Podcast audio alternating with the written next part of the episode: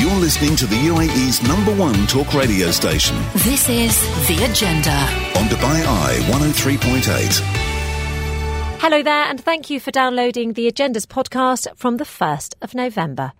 And on the programme today, we talked about the fact that there is two months to go now until the latest Emiratisation target for businesses with both more than 50 employees, but also with less than 50 employees. We caught up with recruitment expert John Fitzpatrick from Emiratalent, and also we spoke to a lawyer who took your questions, Luke Tapp. He's the head of the employment practice at Pinsent Masons. Plus, we've all heard of phishing. But have you heard of quishing? Well, it's another technique that scammers are using to steal your data. We had a cybersecurity expert on the show to explain. And there is a whole group of hotels here in Dubai that were much fated to launch this year, but now quietly seem not to be opening. We dug into that with tourism consultant Ali Mansour from the CBRE. We also caught up with the team from ForwardKeys because they have just issued their Global Travel Trends report. And it looks like city breaks are growing in popularity. We found out more with their spokesperson, David Tarsh. And as Saudi Arabia are all but confirmed as the host of the 2034 World Cup, we got analysis from Saif Rubie, who's a football agent who does a lot of work in both the English Premier League and also the Saudi Pro League. Meanwhile, Robbie Greenfield, sports aficionado right here at Dubai 103.8, also, of course, presenter of Off Script, joined us with all the latest sporting headlines, including news of an indoor golf tournament that signed up both Tiger Woods and Rory McIlroy. Intriguing stuff.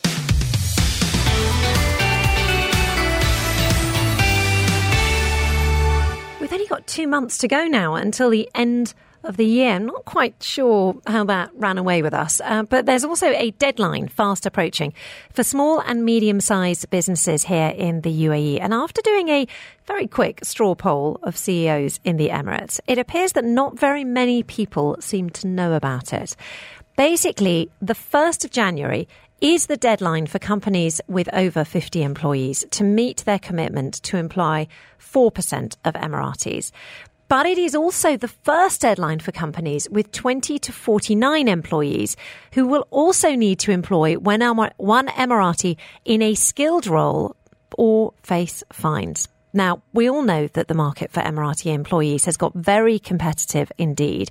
And I can only imagine that small and medium sized businesses might find it tricky to fill their quota. But let's fact check that with the experts, or one in particular. Delighted to say I'm joined by John Fitzpatrick. He's the managing director of Emiratalent and certainly an expert in this field. John, good to see you. Good morning to you. Uh, it's are, are small and medium sized businesses coming to you to get help on this? Uh, good morning, Georgia. Uh, thank you very much for inviting. Can you hear me? I can. Thank you very much. That was a sort of cheer- cheerful jig that you just saw okay, on your great. Teams link. Uh, good morning to you. Um, in answer to your question, um, there was a bit of a crackly line, but um, yes, I mean we're, we're having people come to us on a on a daily basis uh, at the moment with their uh, with their challenges and, and really seeking advice and clarification on on what they have to do in some instances. Are you managing to find lots of Emiratis and place lots of Emiratis in jobs, or is it getting difficult? Uh, well, the good news is, yes, we're placing lots of uh, Emiratis uh, from from a business perspective. Um, it is getting more difficult um, month by month.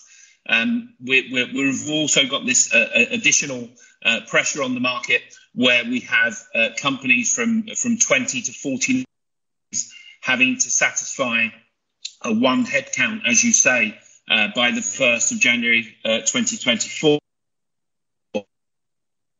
Is the issue, um, and the team at Emiratalent are frankly having to work um, so much harder to find to find the results that we were getting a year ago, perhaps. John, I'm going to ask if you could turn your camera off because I think it might improve our line, which is a little bit crackly. And since every single word you say is of value, genuinely, I'm going to, I'm going to, I'm going to, I'm going to go with How's the that? words rather than the vision. Yes, thank you very much. That makes a big difference. Um, so tell me what, Wonderful. what actually if if you're if you're a company listening to this and you're like we're just we're just finding it really hard, like we've we've put all the irons in the fire, but we just don't seem to be able to attract a national into our workforce. What advice would you give companies who are who are struggling? What is it that Emiratis are looking for in the in the workplace? Sure. Um, well, I think that one of the first things to do sensibly would be to leave your company uh, enough time to actually identify the correct talent. Um, we're seeing a lot of clients at the moment um, come to the marketplace six weeks before the deadline, four weeks before the deadline, etc. And quite frankly, that, that doesn't that doesn't leave enough time for the process to be observed and for the correct individuals to be hired for your business. So whilst we do have deadlines that, that, that kick in every six months at the moment, um, obviously with the next one being the 1st of January, um, then you know I, I, would, I would say that the key thing is to make sure you leave enough time to to source these people. And where where possible um, then engage with the services of of companies such as specialist companies such as Emiratalent to help you in this search. I mean, the, the whole arena of searching for UAE national talent um, is somewhat different from um, expat hiring, um, and, and, I think that's that's quite reasonable to assume, given the fact that only 10% of the population are indeed uh, UAE nationals. I know that often, in order to attract anyone, I suppose, to work for your company, you have to offer extras potentially. You know, if there are you know, if they're a much sought after employee, maybe you're offering them a decent, you know, slightly better package. Maybe you give them gym membership, all sorts of potential sweeteners. And one of those might be, you know, the opportunity to rise up the company, to potentially work abroad. Now, that is something that small and medium sized businesses are not really able to do. You know, if you're, if you're under 50 employees, you could almost be described as a startup. Do you think that that's going to make it harder for these smaller businesses to fulfill their quota? Sure. Well, I, I, I, think it's you know each each uh, each employee has their own aspirations and goals, and whilst you correctly identify that one of the key uh, kind of attraction factors for a larger organisation could be the fact that it's a, a, an international practice and, and, these guys are going to become international employees, um, which you know in, in the decades to come will, will probably be extremely useful. Um, but to address your point the the companies which are which are under which are uh, 20 to 49 yes i mean they don't have that same appeal as far as uh, you know in, in international opportunities um, but we would like to think that emirati is looking at these kind of um, you know bootstrap startup type organizations are quite entrepreneurial in themselves and will attract a different type of uh, potential uh, employee do you think the mood is turning amongst Emiratis that you know that that the their perspective is shifting because of course for many decades everyone went to work for the government in some way. You know, it was it was a safe job, great pension, you know, reliable employer for the rest of your life. You know, there's nothing better than working for the government in many ways. Great hours as well. Do you think that that perspective is now shifting and it's kind of you know, for graduates, for example, it's seen as cooler maybe to go into the private sector? Yeah, I, th- I think the trends are changing, and if you and if you just look at the stats, um, in 2018 you had 27,055 um, Emiratis uh, in the private sector, um, and now you have over 80,000 uh, Emiratis with with those massive gains really happening uh, over 2022 and 2023. Um, I think there are some really cool uh, kind of private sector companies. Um, it, they, they, they, lend themselves for, for, for different avenues of uh, growth uh, for Emiratis. Um, but let's not forget, there's, there's, a, there's, a, there's a very uh, there is a very tangible uh, kind of incentive to go with private sector companies at the moment if you're an Emirati, um, and that is the um, the salary support scheme. So um, that that's that's if you like a, an added an added bonus, right? Absolutely, yeah. The NAFIS scheme that updates people's um, uh, salaries. I think it's like if you've got a university degree, is it up to 9,000 extra dirhams a month? I think it's something like that. Seven, I believe, yeah. Seven. Seven. Yeah. Seven. Uh, well, that, I mean, that that's a that's an added benefit, certainly. And obviously, we do have the uh, unemployment insurance scheme now here for everybody yeah. in the UAE. Uh, and uh, they are changing the sort of pension schemes as well in certain places. You can, you can see that changing across the bar. In fact, there is a press conference today happening at 11.30, which is being hosted by the Ministry of Emiratisation. Um, and I have a feeling that they are going to be announcing something about a new savings scheme then. Uh, but I don't know the details. And it is embargoed till 11.30, so I'll have to find out more about that. But that's certainly something to look out for. Well, John, if you are an SME right now thinking, how on mm. earth am I going to fill my you know, fill my quota ultimately, hire an Emirati in a skilled role in the next two months. How on earth am I going to do that? Would you have a good sort of three pieces of advice for them? Uh, yes, um, address this as soon as possible. Um, if you have the budget, um, slightly biased, then obviously approach companies like Emirates Talent to assist you. Um, but if you haven't got the budget and you've left yourself enough time, then make sure that you are your your your internal hiring team is connecting. It's about networking it's about referrals it's about recommendations it's about going through this process in a granular fashion. So the key one is time. The second one is networks referrals and recommendations. Um, and uh, you know and, and from there making sure that your proposition candidates? What are they? What are, what are the, why are they going to select you as an employer? You know, you mentioned you mentioned benefits and you know potentially remuneration and, and things like that. Um, it, it, appears that, that, that, this particular segment of the market really wants to know what their progression is going to be and, and how that's going to fit in with their you know with, with, with their future plans. John Fitzpatrick there, Managing Director of Emiratalent. Thank you for sticking with us. We did have a slightly crackly line there, but John, it was great to get you on. And in fact, uh, we've had a message come through here from Hassan already saying, with regard to Emiratizations, uh, he is an Emirati himself, uh, welcoming. It is very important that we feel welcome, and training is also important. Uh, plus, the most important is to create that clear career path. So, just as John said, Hassan is agreeing with that. It is all about that uh, clear career path and being made to feel welcome.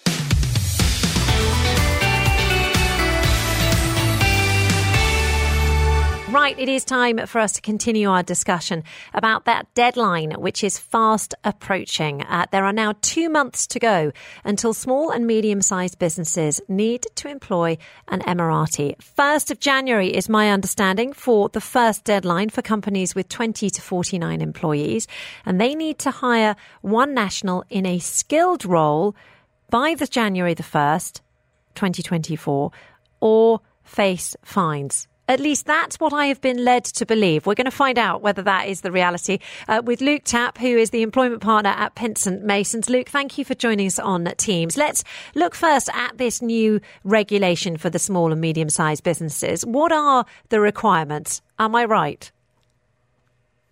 Hi, Georgia. Good morning. Thank you. Thank you for inviting me onto the show. Uh, this is a really, really important topic. It's been a really important topic across the private sector all year, actually, because um, it's been applicable to larger employers, over those employers with over 50 employees within the UAE all year. And as you say, there's this new piece of legislation. It's, it was published a couple of months ago, but but it is um, coming into force, uh, as you say, with effect from the 1st of January 2024, uh, Ministerial Resolution 455 of 2020. 2023, and it's going to require those smaller employers within the UAE um, to start employing Emirati citizens. Um, and as you say, that that the key question, okay, it's effective from 1st of January 2024, but does that mean that companies of that size have to employ an Emirati before the 1st of January 2024, or does it mean they have to employ them during um, 2024? And and that's a key point and, and, and something I'm keen to discuss today.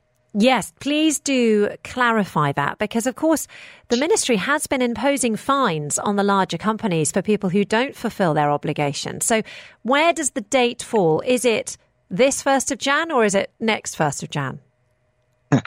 exactly right in relation to the fines. And that's why it's such an important point because the fines have been applied this year to, to organisations that have been required to employ Emiratis and haven't done so.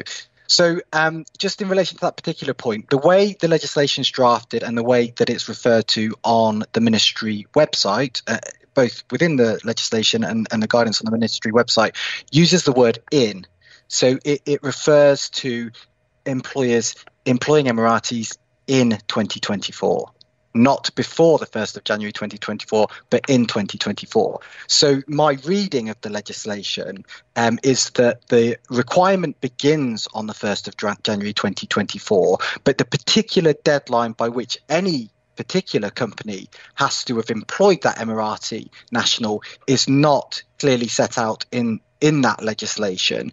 Uh, and if, if we look at the way the legislation has been applied to those larger companies in 2023, there are deadlines within the Tawteen reports that companies are accessing. So um, the only way that any particular company will know its its ratio of Emirati employees that has to employ by a particular deadline will be the specific communication that that company receives receives from Tawteen. So actually, you or I can could not give any confirmation of a particular deadline t- to any company because it's always particularized to to each organization.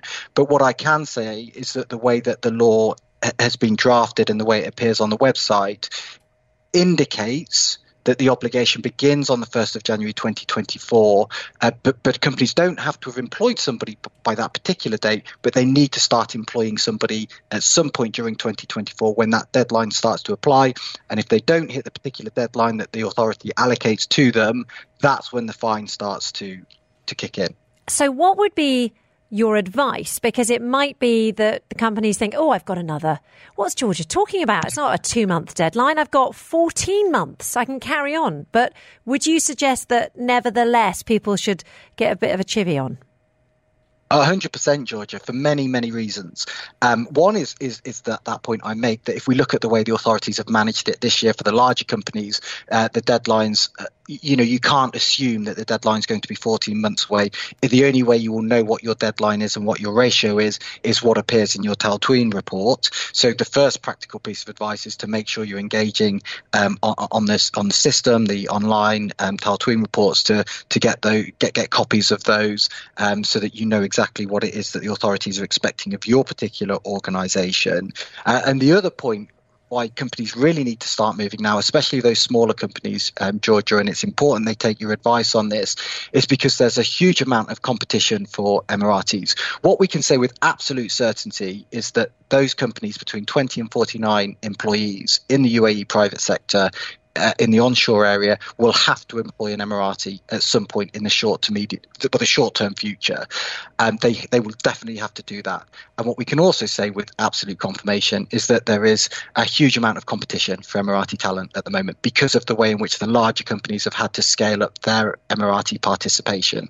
So, so companies need to engage with this. They need to start developing recruitment strategies, recruitment programs, and to, to, ensure that they're able to attract Emiratis into the workforce so that they're able to satisfy the, the quota that, that will apply to them at some point, as I say, in the short term future. Luke, I'm being very naughty. I'm over time, and so I've got 30 seconds to ask you this question. But the ministry is being quite strict, isn't it? The you know the new regulations have been around for a while for these bigger companies, and many have been fined. Have you seen companies go through that fining process? You know, there's there's not much wriggle room here, is there? No wriggle room. Absolutely, we've seen it a lot. Many many clients uh, have been uh, have been subject to the fines. Um, as you say, the authorities are applying a very strict um, policy and approach to the implementation of those penalties. So, um, as I say, the, the takeaway for the smaller companies is 100% engage engage now. It's great that we're talking about this today, um, because it gives companies a couple of months at least before the legislation becomes effective to start preparing themselves for this really important um, policy requirement that they simply have to comply with. Luke Tapp, absolutely brilliant to have you on the radio. Thank you very much. One of the partners at Pinsent Masons responsible for their employment practice there. Luke, thank you very much for that very clear description of the situation regarding the emiratisation laws here.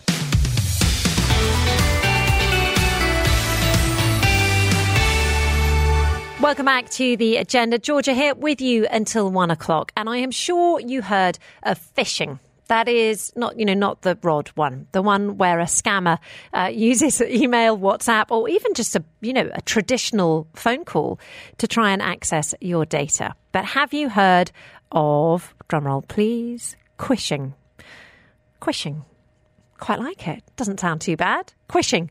But in fact, it is the new scam on the block and it is rising. Now, a bit like phishing, quishing is looking to access your personal information. So let's find out a little bit more about it. Apparently, they are the, the sort of quishing moments are increasing by a staggering 587%.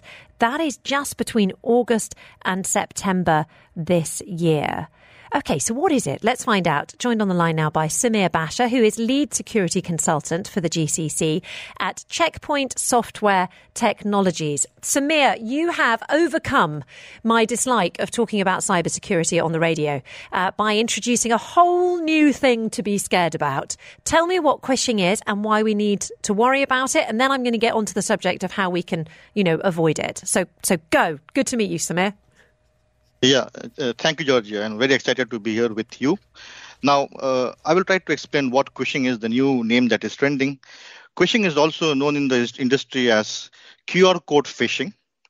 Uh, it is a type of social engineering attack where attackers, scammers, or fraudsters use QR code and try to trick lure or deceive uh, victims to reveal confidential sensitive information like their passwords their financial data how they do it is that they hide uh, malicious codes or malicious contents uh, behind generally safe qr codes. And when uh, individuals users customers uh, scan this qr code they are directed to a malicious website which usually impersonates a very known brand. It could be like your personal email brand, or it could be your social media brand. You you think that you know you're redirected to your social media website, and when you authenticate with your credentials, which is actually not uh, you know your real website, it is an impersonated mimic website, then you share your credentials or confidential information with the attackers.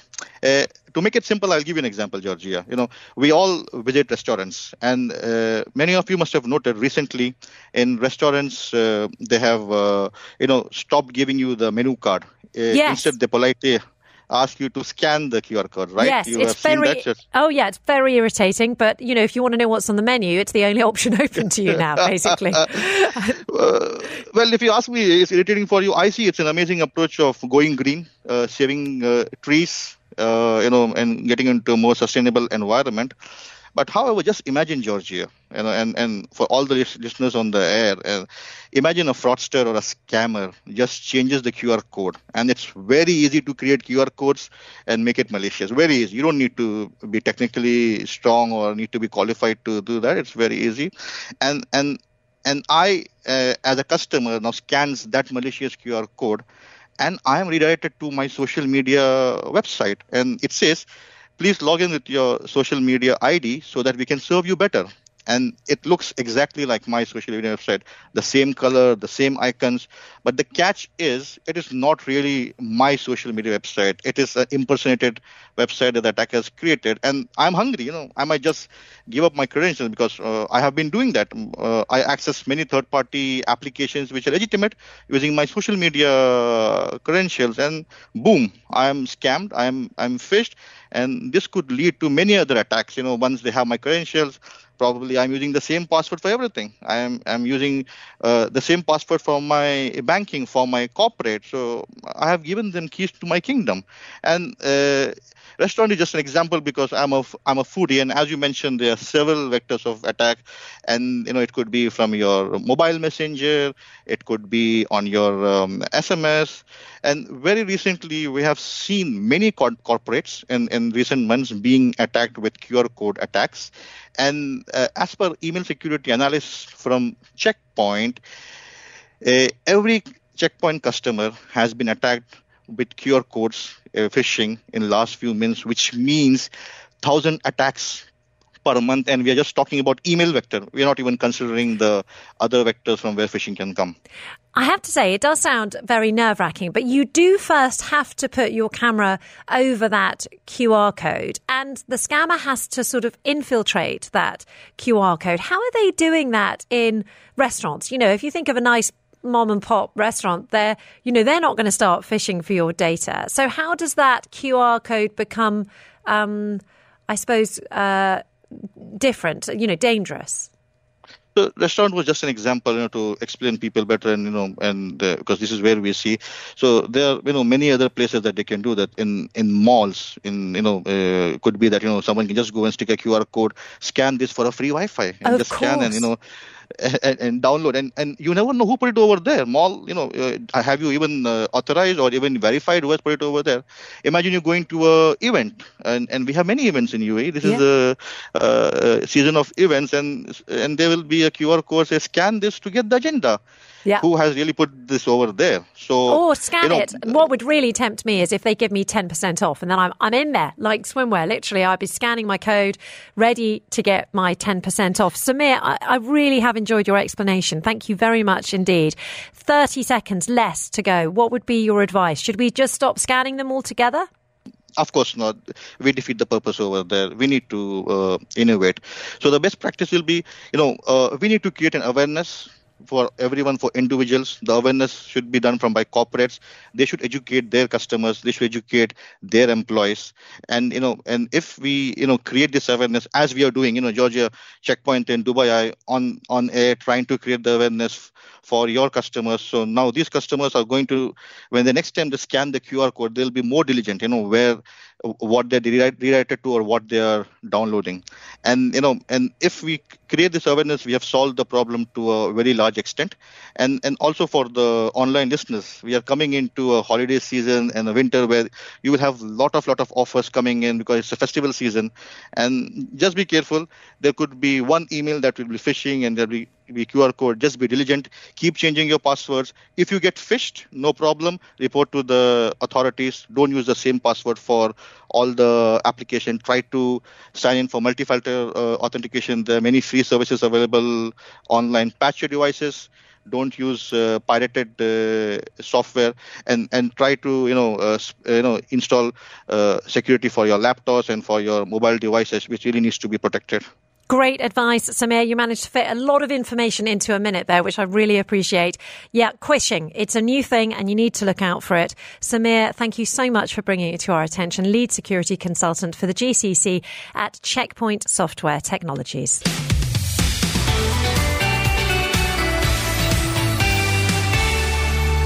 Welcome back to the agenda. Right, let's take a look at a really interesting survey Mm, it's about travel, basically. We all know it's back in a big way.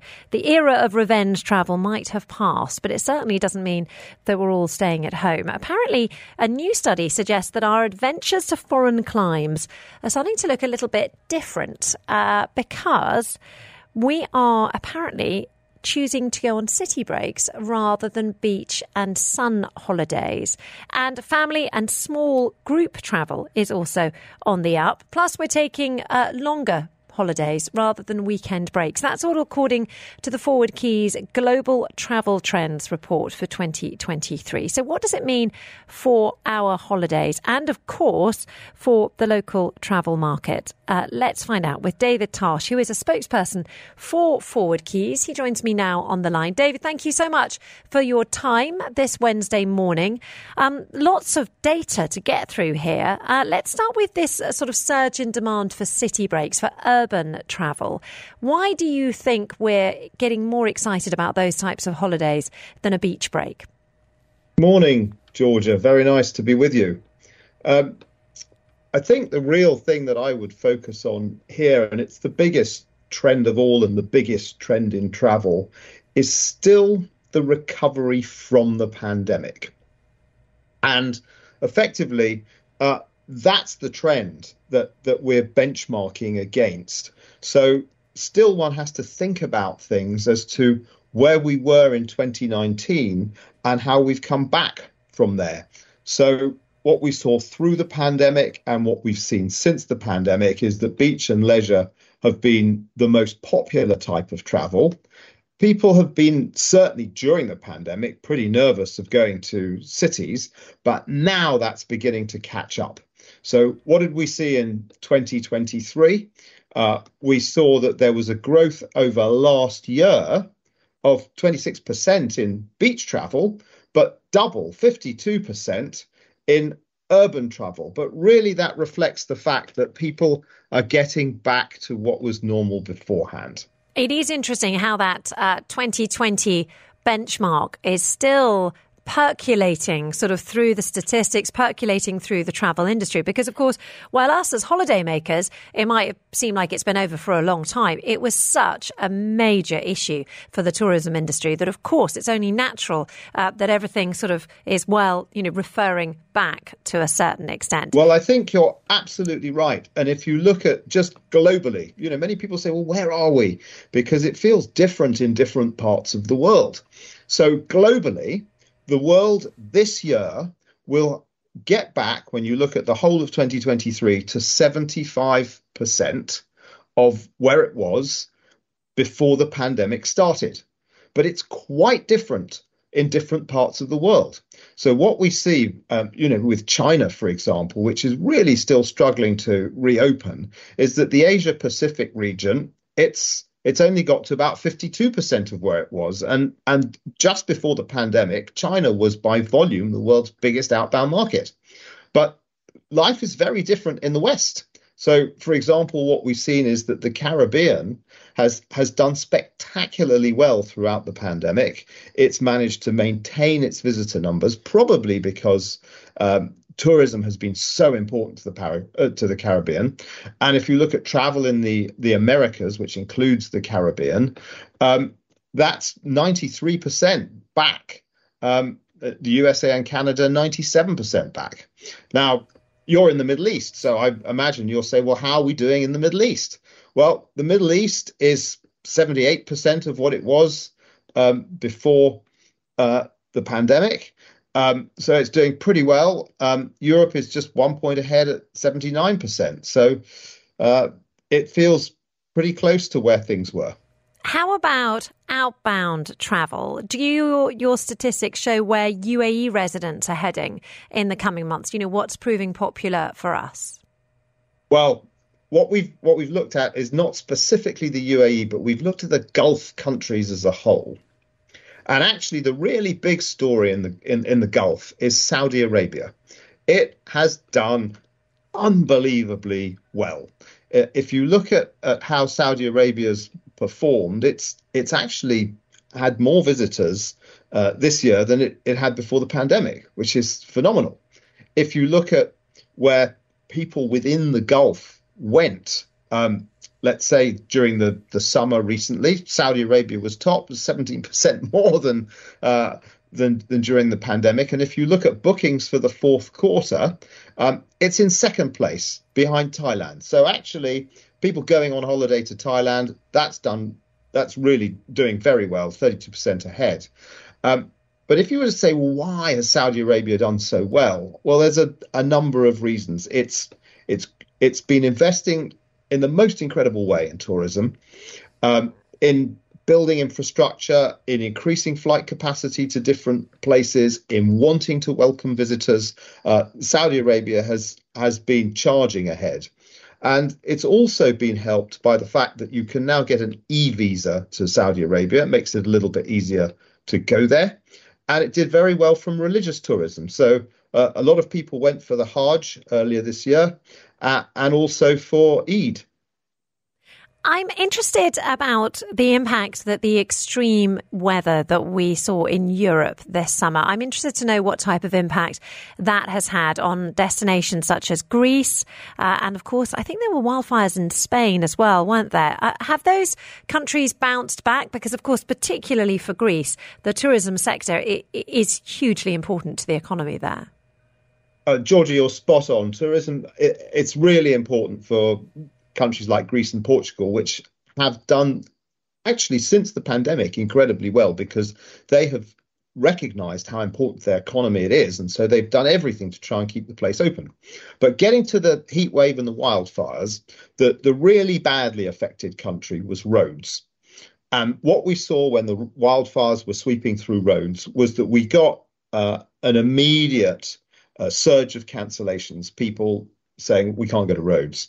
Um, and actually, what you're looking at when you look at travel statistics is do you get cancellations, so people who were going cancel, or do you get people just not booking? And and just they go, well, I was about to go to Rhodes, but now I won't. What Actually, saw... I was going to go to Rhodes this summer, oddly enough. We were going to book a last minute holiday and we really tried to, like, we were really willing to do it. And then we looked on the map at exactly where the wildfires were and it, it, it literally stopped about, you know, a centimetre on the map away from where we were planning to go. So we were one of those families that was going to go, but then didn't and went to Mallorca instead. So, classic behaviour. There we go. And actually, what we've seen is within a month, of the of the real wildfire breakout, all bookings are back to, to the normal pattern. So one of the biggest things that one sees looking at, travel data is how incredibly resilient people are. Um, when terrible things happen, actually, once they're over, um, there's there's often what's called pent up demand, and people surge to go back. Now, during the wildfires, we saw a very slight improve, and the, and the whole heat wave, which which affected Europe uh, and, and, and, most of the northern hemisphere in a really big way. Um, during that period, what we saw was a slight improvement uh, in bookings for Northern Europe and the Nordic countries by two or three percentage points, but that was really all. And I would say that a lot of people make a lot of noise in the media over climate change, over climate disasters, heat waves. You would not believe that if you looked at travel bookings. Really interesting stuff. Clearly, we all have incredibly short memories. Uh, David Tarsh, spokesperson for ForwardKeys, joining us here on the agenda uh, to give us the lowdown on their uh, global travel trends report for this year. Thank you very much indeed for your time. Very interesting to hear from you. You're listening to the UAE's number one talk radio station. This is The Agenda. On Dubai Eye 103.8. Hello there, welcome back to the agenda. We're staying with travel now. Uh, locally, it's fair to say we're never short of a new hotel here. It feels like we've got new restaurants opening pretty much every single week. But it has emerged that we are apparently seeing fewer new hotel openings than expected in our local market. Now, this is according to a report in the national newspaper by Katie Gillett. Very good journalism because she has found that at least 10 hotels that had been expected to open across the Emirates next year are now said to be delayed until 2025 or beyond. Now, these include the much heralded Kempinski Floating Palace, the Mondrian Abu Dhabi, and Six Senses the Palm. Meanwhile, two proposed Cloud 7 glamping retreats in Ras Al Khaimah are also on hold, and the proposed Earth Altitude Eco Hotel in Jebel Jais has actually been cancelled. Uh, now, it's not sort of all delay and sort of negativity, at least two hotels are going to shortly open their doors in Dubai. That's including the One Zabeel development, and that's going to be the f- uh, and also the first phase of Jumeirah's Marsa Al Arab, which I keep a very close eye on because it's quite near to my house. They've finished the landscaping. Does that mean it's nearly open? Let's find out joined now in the studio by Ali Mansour, who is head of hotels and tourism at the consultancy, the CBRE. Ali, thank you so much for joining us in the studio. How are you doing? Very well, thank you. Thank you for having me. Very good to have you here. Okay, so are you surprised to see this many delays? Uh, no, so not really. I read that article and I, you know, read the same things uh, that you did, uh, and for me, it seemed quite normal. Nothing that was out of out of the ordinary. And I sort of read it again, and I was trying to trying to really understand what the underlying sort of message was. And then after thinking about it a bit, I thought maybe it's about perspective. So if we can unwind a little bit, let's talk about development and the development process. Now, when you're doing your feasibility work, you would typically plan aggressively. You would you'd want a short, condensed construction timeline, realistic but aggressive. Uh, you wouldn't you wouldn't necessarily know about uh, the intricacies of the plot. There'd be a sort of fog of war because you haven't yet embarked on your on your journey yet. um, and you plan it, and it's all planned on paper. Then you get to the plot. You start excavating, and who knows? Maybe you have dewatering issues. No way you could have planned for that. That will cause delays. That will have extra cost. Let's say you get rid of that. There's coral underneath that, even worse, you know, and you would have never known, uh, and that will cause delays. You could also have other factors within a development company. Your CEO changes, your CFO changes, your CDO changes. All of these things would, could have never been anticipated, and every single one of these will cause delays. So when I read the article, it was I was sort of reading. Okay, ten projects have been delayed, um, but so has almost every project. So I, I'm pretty sure. Just casting my mind back, I mean, I'm sure the Burj Al Arab, the Burj Khalifa, the Atlantis, everything has been delayed. Does it matter? No, because they'll have very, very good, good, good legacies after that. That's just the nature of the development process. So we shouldn't be worried that there's some sort of darker underlying economic problem here because this is why it was so uh, such an odd story in many ways because we had this uh, like you say you know we've got this incredibly successful booming economy Yeah. tourist economy now you know why would you not rush to open these hotels as quickly as possible but it sounds like they are just quickly rushing them it's not that some of them are going to quietly disappear Yeah, I, I think so. I mean, if you're developing, you know, a four-star business hotel in a central location that's quite sort of prototypical and, and quick to deploy, maybe that would follow your initial plans. But some of these destinations that were mentioned in the article are are, are very complicated. The ones that, that that Shurooq were developing, for example, they're entire destinations with lots of moving parts. So there's a lot of consider- considerations that go into this beyond just the the bricks and mortar. Um, and, and and you know these these things are often delivered not exactly in line with with our expectations. You know, and then there was one I think uh, just from memory, I think the Wasl uh, building was mentioned on Zayed Road. I drive past that every day uh, on the way to work. That construction is going, you know, it's continuing forward. And you know, Wasl is a living, breathing entity. They have lots of different decisions, different uh, sort of activities that they do, and, and they'll be you know of higher importance or lower importance. So I don't think it means anything. And actually, it just uh, just to just to round this off, when we did a study a, a while ago, it was for different cities, Jeddah and Riyadh, and we looked at certain points in time and what was announced. So we look historically at the beginning of a certain year, what was announced one year out, mm-hmm. two years out, and three years out. And then we looked what was actually delivered. And we did that for multiple years for both cities. And what we found was actually there was an 80%, that's 80, delay rate for things announced that exact year for these two cities. It was 90 that were announced one year out and 100 for things that were announced. Oh, so everything is delayed, basically. Everything. It's very Everything is normal. delayed. Okay, well, let's look at an opening that we do know that we do have coming through, which is one Zabeel, particularly big arrival. Like literally, I think it's like something like twenty restaurants or something crazy. When can we, ex- you know, when can we expect that to open, and what should we expect? You know, is it going to have a big impact? It's a big hotel. It's right in the middle of the town. Is it going to have a big impact on the tourism sector here? Do you think?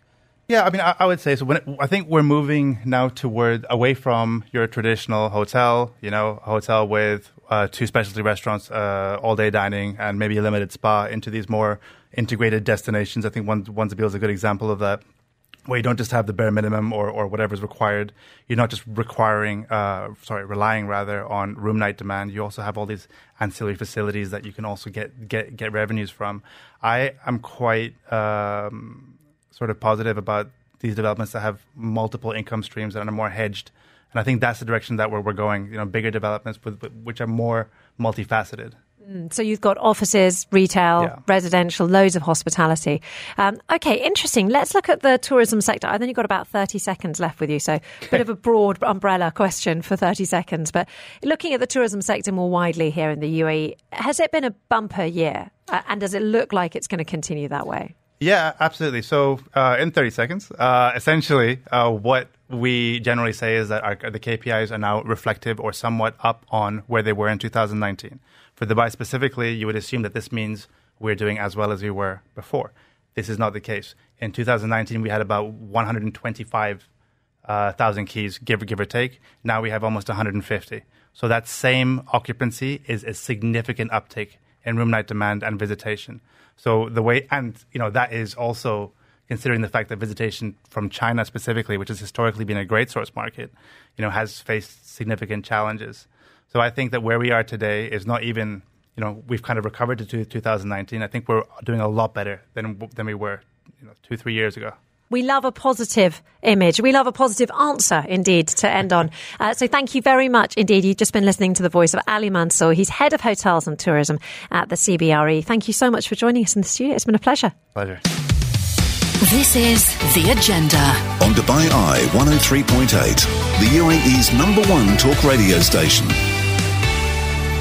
Yeah, you're listening to the agenda. Georgia Tolley here with you until one o'clock. And Saudi Arabia have been all but confirmed as the hosts of the 2034 World Cup. That is after they were left as the only remaining bidder. Australia had been expected to step up, but pulled out of the running uh, this morning, in fact. Uh, FIFA will now run a ratification process before officially announcing them as hosts. Now, Fulham boss Marco Silva rejected a move to the Saudi Pro League in the summer, but he says another winter in the World Cup wouldn't be the worst thing. If you have another uh, break in, the, in during the winter time, is not being going to be a problem because it's not going to be the first time already. Okay, let's get more reaction. A little earlier, I spoke to Saif Rubie. He's a football agent based here in the UAE. He does a lot of work in the English Premier League, but also in the Saudi Pro League. He gave me his reaction to the news. Biggest wallet is one thing, but a lot of these nations have big wallets. Doesn't mean that they're able to execute large sporting events and, and do things in a good way. I, I was at the boxing at the weekend in Riyadh, and the way they actually did the event and the production was was amazing. So just because they've got big wallets doesn't mean that it's necessarily going to be an amazing production in the end. They still have to engage in in, in a good way and, and manage things in, in a right way. Like for example, in Qatar, nobody gave Qatar a prayer and a hope to organize a good World Cup, and it was arguably the best World Cup ever. How about facilities? I mean, I know it's ten years away, but they don't really have the stadia to house a, a World Cup at the moment, do they? Um, no, they do. I mean, at the moment, they've got already, I would say, six stadiums in Saudi that are very good standards. Some of them are not big in size, but they have got 10 years to get that together. And what Saudi does have that, for example, Qatar didn't have is Saudi have a lot of space in terms of land.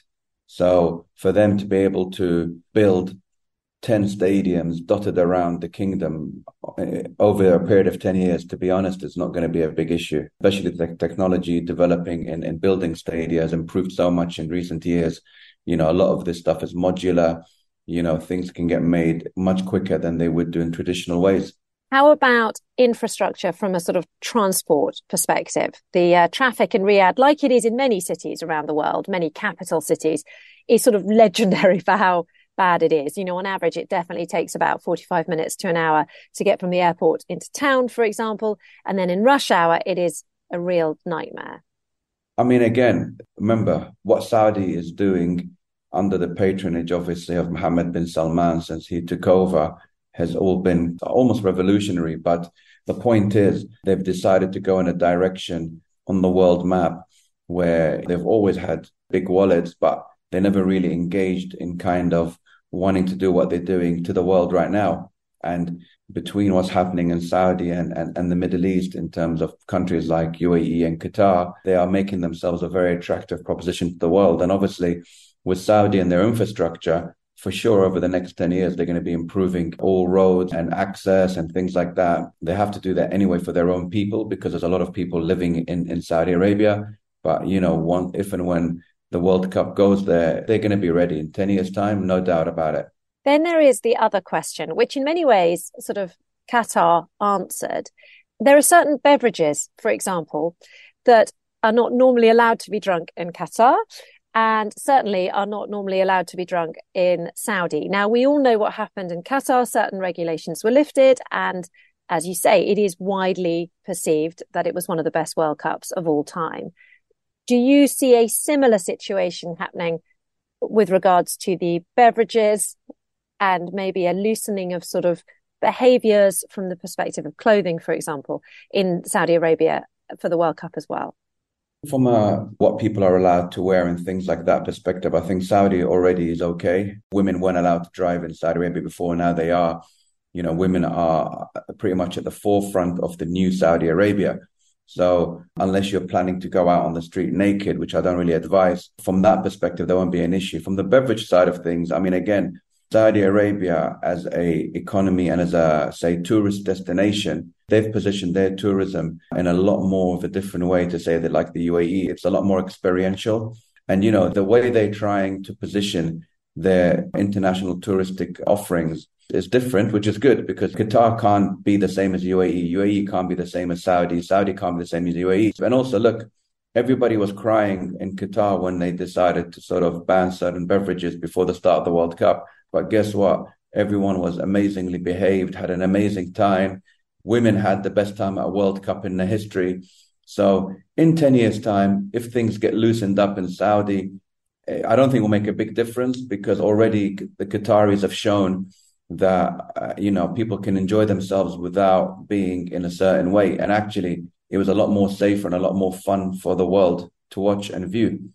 So what type of impact do you think this is going to have on the popularity of football in the region? I mean obviously it's going to be positive but but i mean what sort of acceleration do you expect? Well i mean saudi arabia with the saudi pro league have already started you know mm-hmm. that process. Obviously last year when or a year and a half ago when they recruited ronaldo as the spearhead of the marketing and the evolution of the league and, and the sport in general. And obviously since then you've had a whole flow of world superstars come into the saudi pro league. That's also pushed the qataris to go and reinvest into sport again. Obviously UAE as well are trying them, you know, to do stuff themselves. But you know, Saudi have a massive advantage because they have a massive population. Uh, but I think in terms of the development and the improvement, you know, all the different nations in the region, they're going to have to kind of step it up and improve their facilities, improve their offering. And, and look, there's a lot more people moving from Europe to the Middle East now because they are viewing more opportunities compared to what's going on in Europe. So the fact that now Saudi Arabia are going to get the World Cup in 2034 means that now there's a target in place and, and I'm sure they're going to achieve it in an amazing way. And in 11 years time, let's say, I think things are going to be massively different in the region and hopefully uh, for the better. Saif Rubie there, football agent based in the UAE. He does a lot of work in the English Premier League and the Saudi Pro League. Great to get his insights there on that World Cup in 2034 that looks almost 100% certain to be held in Saudi Arabia. This is The Agenda with Georgia Tolley. On Dubai Eye 103.8, the UAE's number one talk radio station. You're listening to the agenda here. Georgia Tolley keeping you company till one o'clock. Time now to turn to sport. And if you were listening an hour ago, uh, you might have heard producer Jennifer Crichton caught up with all the sporting headlines. And brilliantly, though she did, uh, have actually brought in a professional this time. Sorry, Jen. Uh, Robbie Greenfield, how are you doing? It's the first time I've ever been called a professional. in what? In which field? Um, lovely. in any have... field, Georgia. lovely to have you join us on the line, Robbie. Uh, a few hours early before your normal shift starts. Obviously, uh, Robbie Greenfield, sports aficionado, but also uh, presenter of Off Script, which is your drive time show. Um, we're going to start with tennis because we had a shock exit from the Paris Open, didn't we? Yeah, we did. The uh, Spanish Wimbledon champion Carlos Alcaraz lost to a lowly ranked opponent, Roman Safiullin, in the Paris Masters, a man ranked, I think, 44 places below him in the ATP rankings. He was actually really under under par. He lost 6-3, 6-4, did Alcaraz. And he hasn't really been himself, if I'm totally honest, since that win at Wimbledon, because he lost that epic match in Cincinnati to Novak Djokovic he got knocked out of the US Open by Daniil Medvedev. Djokovic would go on to win that tournament again, of course.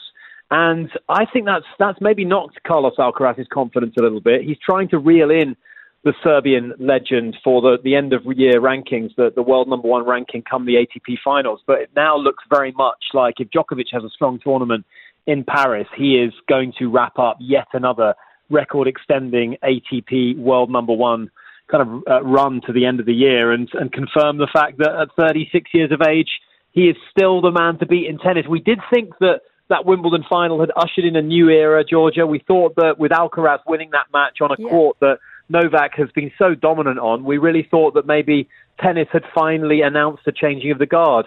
Maybe not. Maybe we have to continue with the dominance of Djokovic for maybe another year or two. well, to be honest, he's such a great player. I'm I'm I'm happy with that as well. Although I do love an underdog, and Carlos was such a good underdog because he was winning.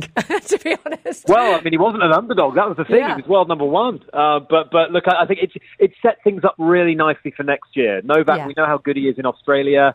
Uh, the French Open as well. The clay Alcaraz is a strong strong player on that surface. So I think those are the two guys that are going to really challenge for the big titles. And frankly, I think it's great because Alcaraz has been he's thrown down the gauntlet at Wimbledon, and Djokovic has answered him. And uh, I think it's going to be really interesting when, when we head into the, the Grand Slam season for next year, starting in Australia in January.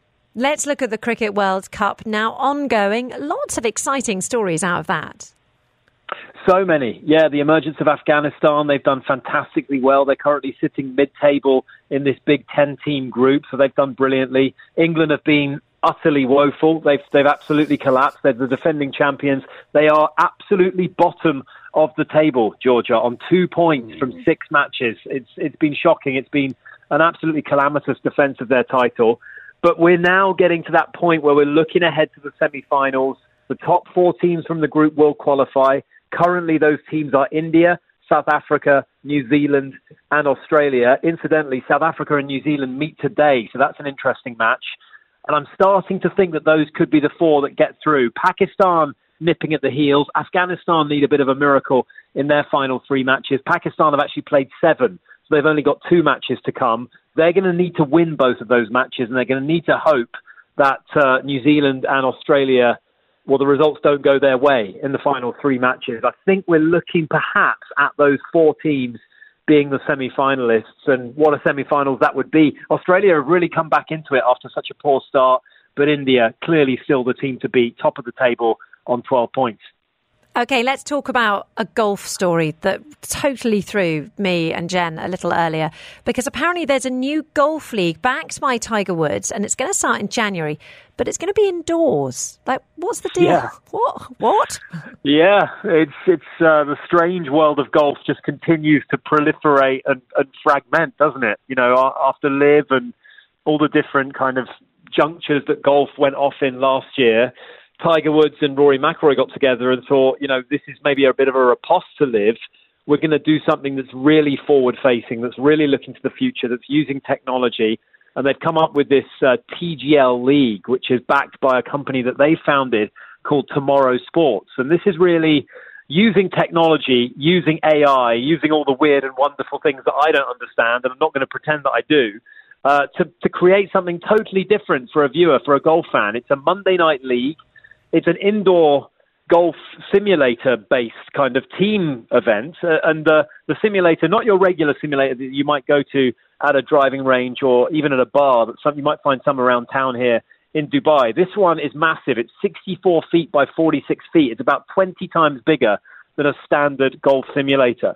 And then once they've played those shots into the simulator, with the ball flight being computerized based on how they hit it, again, quite difficult to follow this, but they're using really sort of very modern technology to, to, to kind of bring golf into a different type of field and a different type of arena. They then move to this 50 yard kind of short game area where they've got adaptable greens, Georgia, with 189 actuators and jacks changing the slope of the putting surface for each hole. So this is really, Whoa. I mean, this is this is like something out of the future. It really is. It and sounds. I have no idea how this is going to work. They've brought in all the big guns. Tiger Woods and Rory McIlroy are fronting it. I think 14 of the top 20 golfers on the in, in the world rankings are already signed up to it. And once again, it's a riposte to LIV golf. It's really saying to LIV, you know, we don't want you in our universe. We're going to do this team sport without you. And uh, they're, they're trying to create something that, that is going to be really compelling, that is going to give people who love golf a bit of a different experience from a viewing point of view. It's lame. It sounds dreadful. It's I, I, am going to reserve judgment until I've seen it. I have okay. my doubts. I'm, I'm yeah. a bit of a skeptic on this one. It does sound dreadful. Robbie, lovely to have you join us on the line. Uh, I mean, I, am I'm, I'm happy to be. I quite like watching golf. Um, they, it sounds like they've ruined it. Uh, anyway, we'll yeah, find out more about let's see. it. Let's yeah. see. It's maybe maybe it's their answer to darts. Like I, am not, I'm, I'm not sure how they're going to do it. How they're going to they're going to really need to ramp up the, the, the sort of event kind of drama sort of circus around it, the drama around it, if you like, Cheer just really make it engaging. That's what they can have I think it's going to be. I think. I think it might be quite gimmicky and maybe potentially quite tacky, but they've certainly got the big names. They have I'll be indeed. tuning in on the first edition for sure. Robbie, ab- absolutely lovely to have you join us on the agenda. Thank you very much indeed. Robbie Greenfield there, uh, our sporting aficionado, sporting correspondent here uh, at Dubai Eye 103.8. Back on your airwaves from 5 p.m. with Off Script.